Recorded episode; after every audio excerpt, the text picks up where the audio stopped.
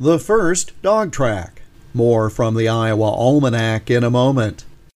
Help your productivity and profitability take flight with an Iowa Soybean Association farmer membership powered by the Soy Checkoff. See your checkoff dollars at work by engaging with innovative farmer led research, timely info, and hands on programs designed to boost profitability, productivity, and sustainability. Activate or confirm your membership at iasoybeans.com before August 31st for a chance to win a drone or other unique prizes. The Iowa Soybean Association, driven to deliver for Iowa's 40,000 soybean farmers.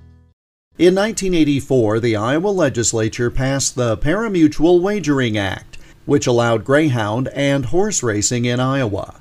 Many cities looked to the new option as a revenue source for their respective regions.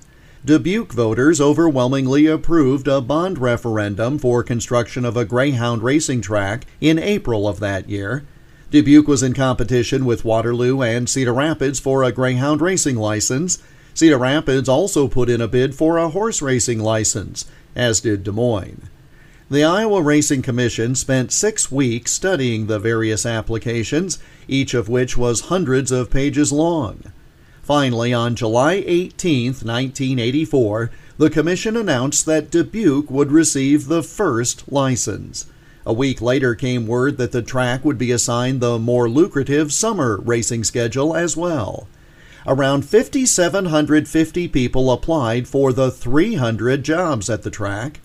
The first Greyhounds began training at the facility on May 7, 1985, and the Dubuque Greyhound Park opened for business on July 1st of that year. The first years were strong for the track, but increased competition from Waterloo, including overlapping summer racing seasons, hurt both tracks. The Greyhound Park in Dubuque lost $850,000 in 1992 alone.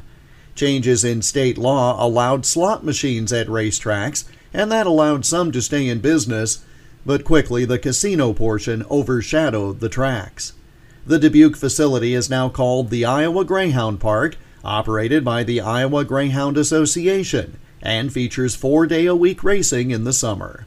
In its first 30 years of operation, the Dubuque Racing Association gave $43 million to charitable organizations. But the license for the Dubuque Greyhound Park the nation's first nonprofit greyhound track and Iowa's first parimutuel racetrack of any kind, was granted by the Iowa Racing Commission on this date in 1984. And that's Iowa Almanac for July 18th. There's more online at iowaalmanac.com. Until tomorrow, I'm Jeff Stein.